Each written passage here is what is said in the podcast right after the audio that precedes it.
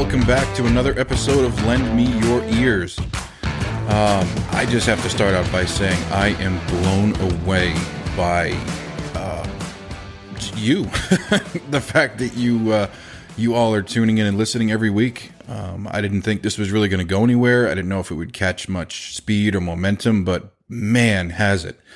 Uh, we surpassed 1,000 downloads this week, um, which is just crazy. so it's uh, it's humbling that uh, that you guys are listening, but it's also just mind blowing that you guys are listening. but uh, I just wanted to say thank you. Uh, thank you for tuning in and and uh, for all the positive feedback. Like I said before, it really means a lot to get those messages throughout the week and to know that uh, my ramblings are are helping you out. So let's jump back into it. Enough of the mushy stuff. um, so last week uh, I went over the difference between service and sales, and like I mentioned, I had planned on going over how to pay technicians, and we pay commission here. Um, and as I was writing out the outline, just the beginning of it, the, the first half of the outline took on a life of its own, which was last week.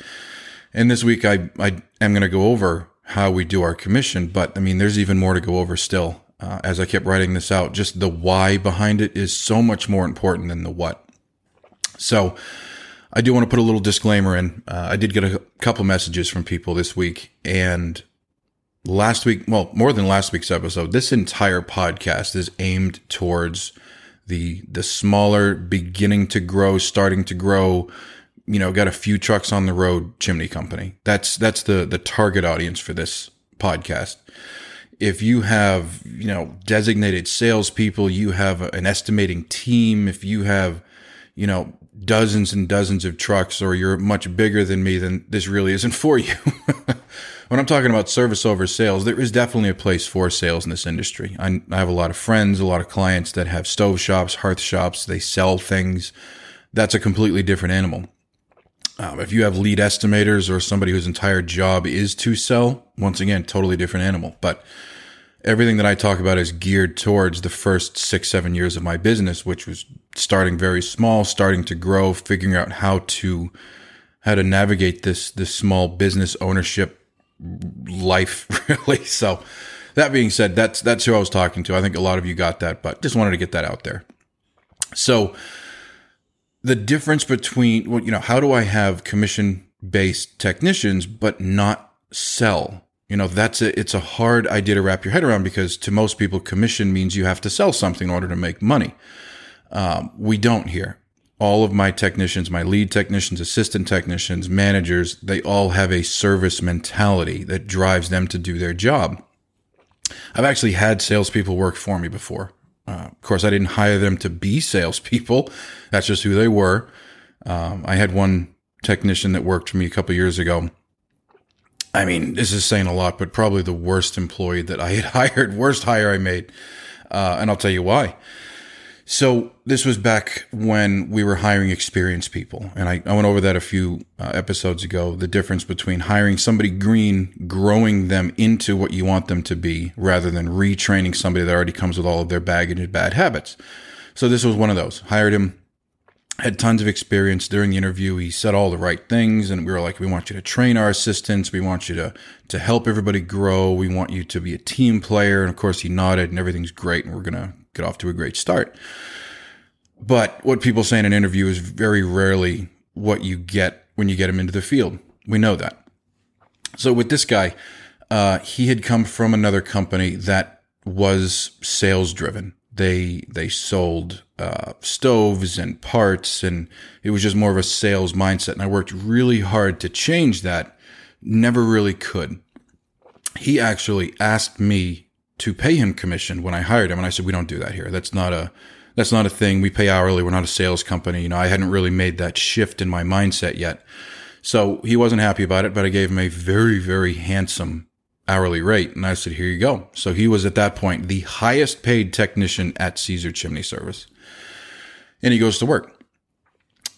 I hired him in January. By June, he was fired. so he lasted six months in our company.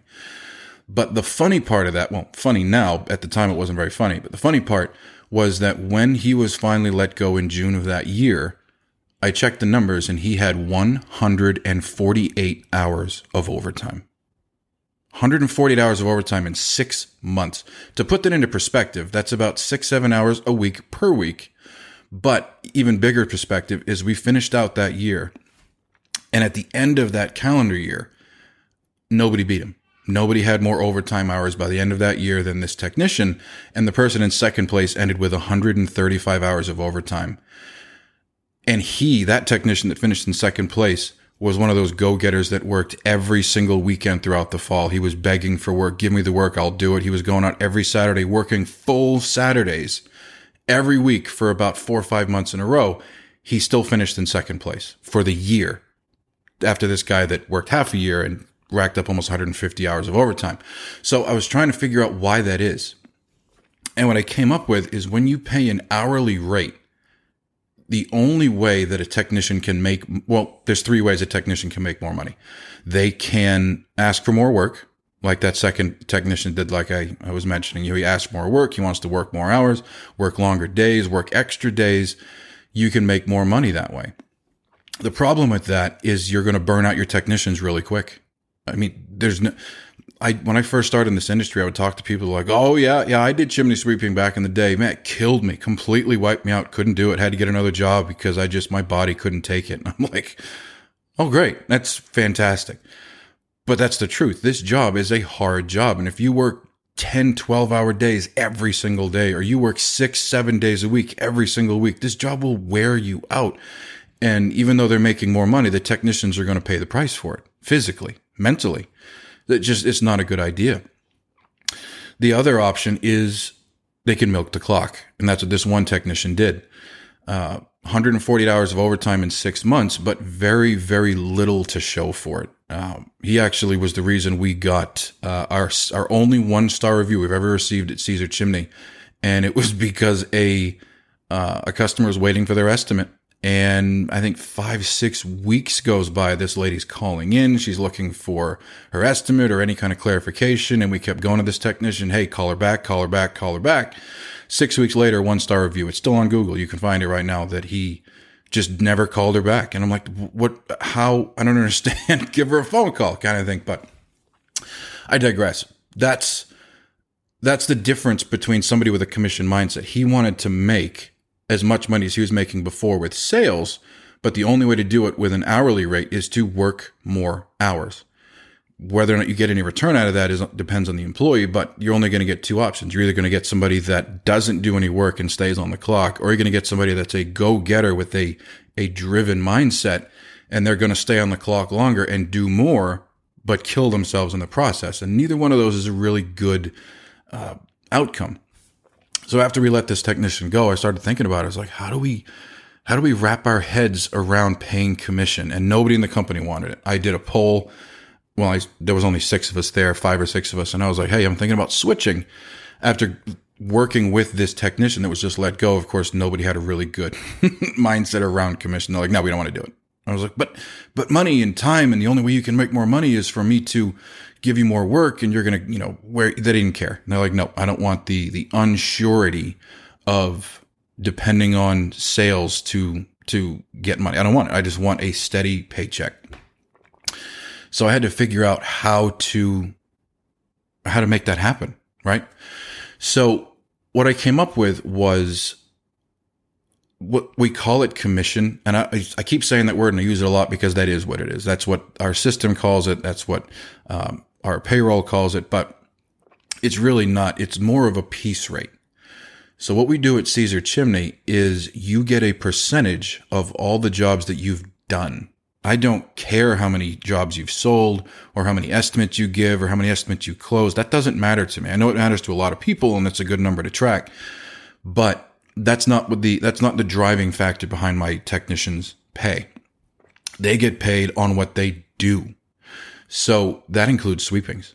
If you go out and you do a sweeping and inspection, you get a percentage, that same percentage off a repair that you do from your sweeping. So on a repair, you do, let's say a $2,000 job and you take the materials out, you get paid a commission percentage on whatever's left over.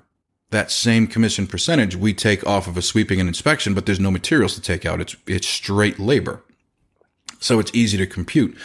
And actually our our uh, CRM does it for us. We just click a button at the end of the week and it says, Hey, here's how much money they made. Here's how, how much materials they used. Here's the difference and the percentage of that. Boom. There's their pay. It's very, very simple. But the, the mindset behind that is they get paid on everything they do. So I had technicians in the past. I think I talked about this already, but it just, it stuck in my head that somebody could say this.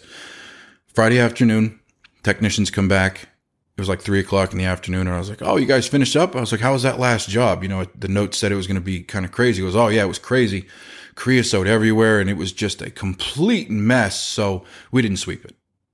and he said, "What?" He's like, "Yeah, we didn't sweep. It was too dirty to sweep." And I'm like, "What does that even mean?" That is the literal. That's the name of your job is to go sweep these chimneys and it was too how does how can something be too dirty to sweep? It's like oh well i was i was afraid the tiles were going to collapse chimney was going to be i was like so that's different. So the tiles were like caved in? Well no it was just too dirty. I couldn't see the tiles. I'm like okay buddy. And he charged for an inspection. I called the customer that night and uh, apologized profusely. I said can i come out tomorrow? Saturday morning i went out with my son and took a look at the same chimney, ran a brush up it, cleaned everything out. It was uh, an oil boiler. And I mean, there was so much soot piled up in this chimney that there was a black plume coming out. And it was just crazy how dirty this was. Swept it. Of course, the chimney didn't collapse. That doesn't happen during a sweeping. Tiles were all, well, they weren't fine. They didn't collapse, but they were cracked all to hell. Gave her a liner estimate. She booked the liner. We fixed the chimney. Great. But that's supposed to be our job this technician was was lazy is what it was. It was a friday afternoon. He was late in the day. He didn't want to get dirty anymore. He just oh you know give her a liner estimate and leave without actually being able to see anything. Charged her an inspection fee was only there for 20 minutes. I'm like this is not how we operate here. But he had a sales mindset. It wasn't a service mindset. He wasn't there to to to serve the customer. The whole reason that customer had called was because every time her boiler kicked on black smoke would come out of the top obviously, because that's how dirty it was. And that's the whole reason she called was black soot coming out. And I was like, when you left, she still has the same problem. Well, yeah, not if I, I put a liner in. Well, that no, no, that's sales. You're you're pushing product here. You're not solving her problem. Yes, your product will solve her problem, but you didn't solve it in the moment. So why would she ever think you can solve it? It's just so by switching to this version of commission, now my technicians get a percentage of whatever they bring in, whatever they do. Now, if you're going to sweep something, it's extra cost. We charge for inspections first and sweepings after. It's not really an add on, but it is an extra cost. So if you sweep it, you get more money. If there's more flues in the chimney, I had another technician that would, we used to, it was 150 for our inspection cost per flue plus $100 for sweeping. And then if you had more flues, it was a higher cost plus $100 for sweeping we would send this technician out and it would say, you know, single flue, um, 150, whatever. He would come back at the end of the day and I'd look back at his jobs and he was there for three and a half hours, four hours. I'm like, what did you do there? And I'd look and he only charged the 150. And I'm like, okay. And I'd look at his inspection reports and there's three flues in the chimney. And he inspected all three. He's got camera scannings. He's got measurements. He's got pipes taken off of boilers and wood stoves and looking down. I'm like, you inspected three flues and you only charged her for one. Why would you do that? Well, you know, I didn't want to jack the price up. I'm like, it's not jacking the price up if you worked for four hours on a job we thought you're going to be there for an hour. Like that's it. Uh, uh, that doesn't compute. But to a technician, it made total sense. Now I send somebody out for a single flue inspection. There's three flues and all three need sweeping or inspection or maintenance or something they now get paid a piece of what they do, not what they sell. Huge difference. Uh, I've talked to a number of other companies that pay commission. And like I said, with my guys, the biggest fear is usually they're not going to get paid a, a, uh, a standard rate or, or, or a steady, uh, rate of pay every single week. So when you get on commission, it can go up, it can go down, and they're worried about not getting anything. Uh, when I was in sales in a different lifetime, it seems at this point, there were weeks I got a zero check. It just was it was because I didn't sell anything that week. So my check was zero and I had to make it up the next week, which made me sell harder. And all of a sudden the customers are seeing dollar signs in my eyes and it's just a terrible place to be. And I lived it. So I don't want my technicians ever getting zero. I don't want them ever getting paid something so low that they can't live for that week. That's not what this is about. So like I said, other companies have found a way around that where they will do a draw. They'll say you'll you'll make a minimum of this every week and if you don't make that minimum, I can make up the difference. I'll pay you extra that you didn't make but you owe me. So when it gets busy, when you get a bigger check, I'll take it back. And it's uh, that works. There's a lot of big companies out there that do that. I ran the numbers myself. We could do that. I'm just lazy. I'll be honest with you.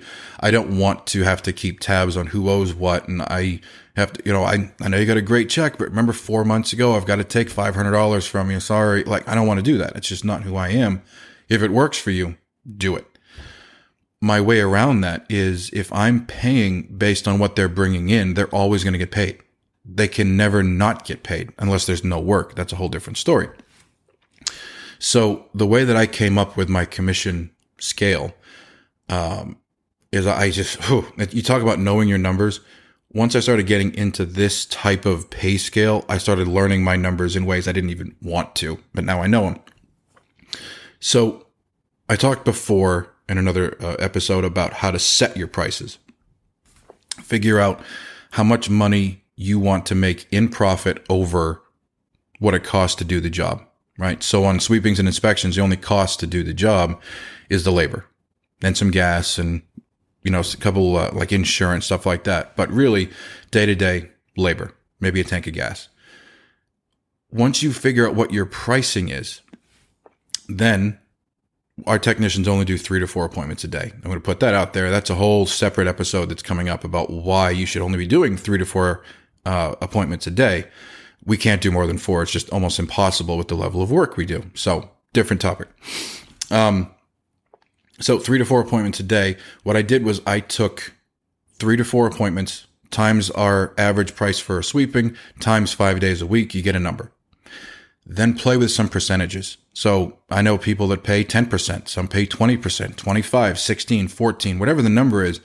Figure out what your technicians average pay is for a 40 to 50 hour week. I know I'm kind of getting confusing. So it's hard to do this through a microphone without like a PowerPoint or, or diagram. So try to keep up with me as I bounce all over the place. First, you got to figure out what your technicians make 40 to 45 hours on an average. Let's say it's 850, throwing a number out there. That's what they make in a 40 to 45 hour week average. They make 850. Then figure out three and a half uh, sweepings a day times five days, you'll get a big number, right? Play around with the percentages on that and figure out what percentage you would have to give on a week full of only sweepings to get them close to what they would make in a 40 hour week. I think I explained that right. and then you'll, you'll get your baseline. So you'll know if you give them a full week of sweepings on commission, they will make at or around the same amount of money they would have made if they were hourly make it a little lower is what I did because that's your baseline. Remember, that's only sweepings. That's going to be for me the lowest amount they can make in a week because they're going to do repairs. And if they do repairs, higher job tickets, higher commission, they're going to make more money off of it. So that's what I did. I sat and I played with numbers for months and I was like figuring out what is the average. Cause of course everybody does different amount of work. And at the time, like I said, I had guys that were only inspecting one when they should have inspected three and guys that were pushing sales and guys that weren't. So the numbers were everywhere. It was such a, a vast difference in the top guy and the bottom guy that it was really hard to get an average number. Now that we're on commission, the numbers are almost even across the board. Everybody, give or take a few jobs here and there, we'll do about the same every week, which is what we want. We want consistency. We want people to be comfortable. Once in a while, somebody gets a ridiculously massive job and they're going to make out. I mean, I've had guys make more in a week than I do as the owner. I love that. That's what I want for them. If you're going to go out there and kill yourself for a massive, I don't know what rebuild 45 foot re- tear down liner, 12 inch, whatever it is they're doing that's a massive, hard job. I want you to get paid for that. There's no way in hell I'm going to put somebody up there that, well, he's making $20 an hour. What that does, going back to the technicians I had before with that kind of a mindset, is either it's going to take them longer to do the job because they're feeling it. They're feeling that I'm only making X amount of dollars an hour And if I get this done too quick, I'm not going to make any money. So let's stretch it out. And now you've got a job that's awful and it's hard or it's difficult or dangerous. And now you've got guys that are like, let's not get this done too soon because we won't make any money on it. That's a recipe for disaster. That's where you get technicians that start to milk the clock and half-ass it and take a lot of breaks and and they're they're just trying to make 8 hours so that they can get paid. And they don't want to get caught with their pants down out there because then it looks like they're milking it. So they'll just go really slow. I had the same thing. That guy I talked about, 148 hours guy, all his overtime. We sent him out on a rebuild and it was a four day job. We had it booked from, I think it was Tuesday to Friday. Uh, Max and I were out at a training and we weren't around that day. And we, we're checking in with them regularly. We're like, "Hey, how's the job going?" It was a huge rebuild, uh, chimney scaffolding, couple liners. It was it was a really big job. We had, I think, three or four guys on that job. I don't remember. I know there was at least three, maybe four. But two of my senior guys were the lead technicians on it, and my son was the assistant technician for it. And I think it was Thursday. Thursday, we called him and said, How's the job going? And he goes, Oh, it's great all we have tomorrow is to put on two courses of brick at the top, pour a crown, put the liner in. And Max and I look at each other. We're like, yeah, they did it. Four day job, massive job. It's huge. They, they actually did it. They're going to be done early tomorrow and it's going to be, uh, we are all excited. Friday, we, we hear from the office that Darren came back, my son came back to the shop around 11 o'clock in the morning. It was a 45 minute jo- uh, drive one way from this job. Is how far away they were. So at 11 o'clock, he shows up so I call him like, what are you doing? He's like, oh, we forgot a piece of pipe or something. I was like, well, great, whatever. He gets the pipe, he drives back. So 45 minutes one way, that's an hour and a half round trip. That comes into play later. Because Max and I finish our training Friday, uh, Friday afternoon. We're driving back and we call to check where everybody is. They're still out there at four in the afternoon. And we're like, what do you got left to do? And the lead technician, not knowing I had talked to my son, lead technician goes, Oh, you know, it's just taking forever and we still got to do the liner and the crown and of course a brick. And I'm like, right. Okay. So we get all the way home. By the time I get home, it's now like 5, 5.30 call. They're still out there. They're struggling. Uh, they're just putting the liner in. I'm like, what the hell? So I drive out there. I'm like, what? I got to go see what's going on. I get out to this job at seven o'clock on a Friday night and they're just getting ready to take the scaffolding down. So I pulled this lead technician aside and I was like, what happened? Oh man, you know, just, you know, one of those days and it got away from us and this and that. I was like, well, yesterday you said you only had uh, a couple courses and a crown and a liner to do. Yeah, it just took forever. And I said, all right.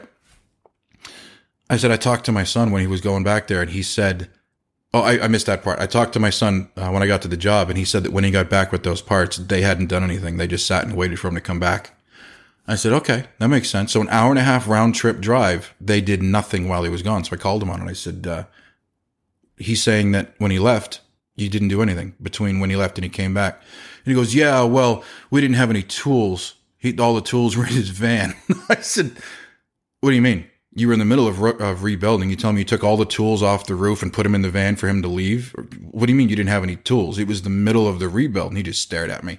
Long story short, is this guy's mentality was we have to stretch this job out as long as possible so we can get paid. This is the highest paid technician in my company by way more than the guy in second place because he promised all of this return. But that was the mindset.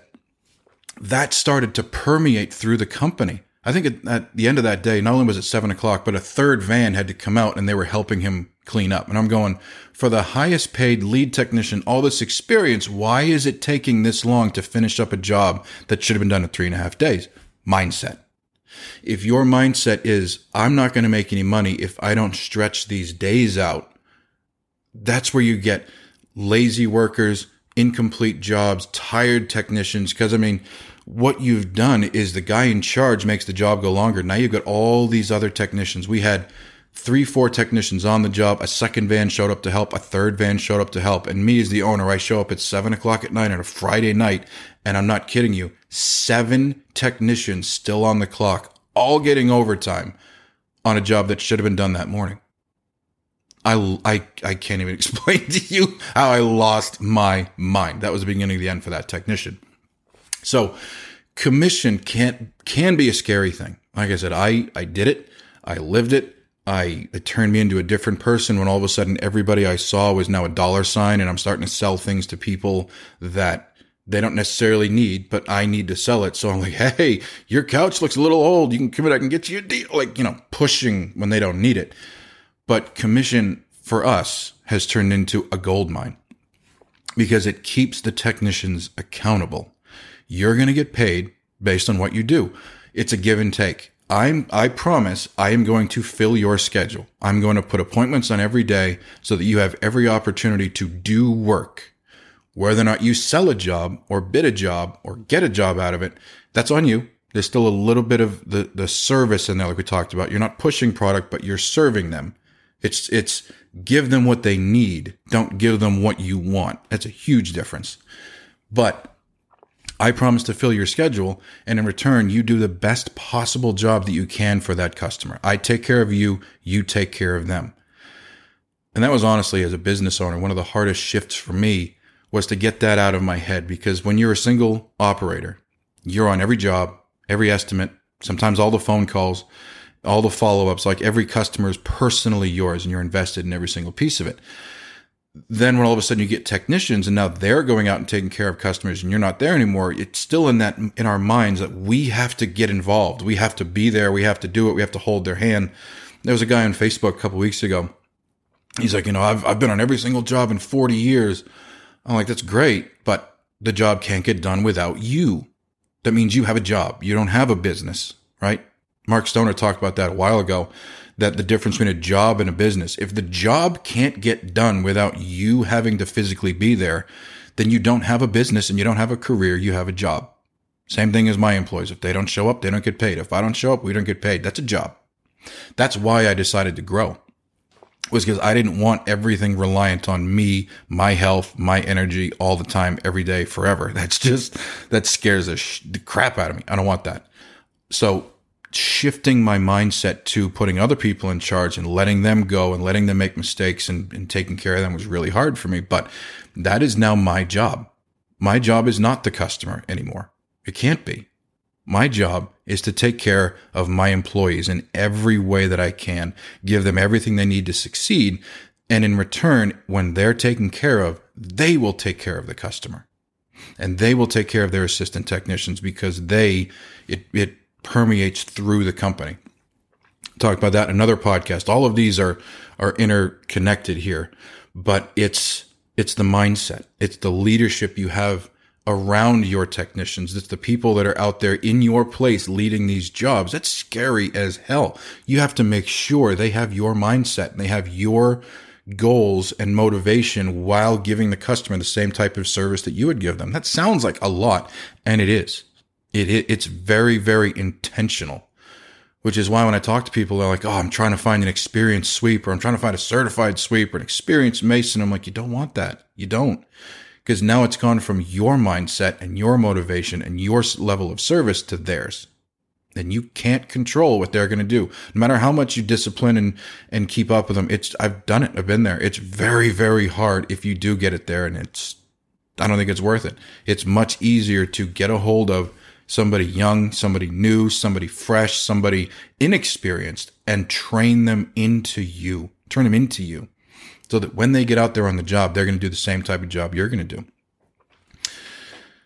But that's what we've created. It's all interconnected. You can't take one part of this and say, oh, I'm just going to pay commission like John Caesar does, or I'm just going to do this part or that part. It's one giant mindset, one giant goal, one giant path that you create hire green, train them, give them all the, the motivation and the, the uh, education that you can, and then feed them, not just with money, but with energy and with, uh, with attaboys and just everything that you, that you would want if you were out there in that position and watch them grow to the point that when you do start paying commission, say, okay, hey, you're going to get a piece of whatever you do, whether it's a sweeping, whether it's a repair, whether it's a service, whatever you're doing out there, you get a piece of it.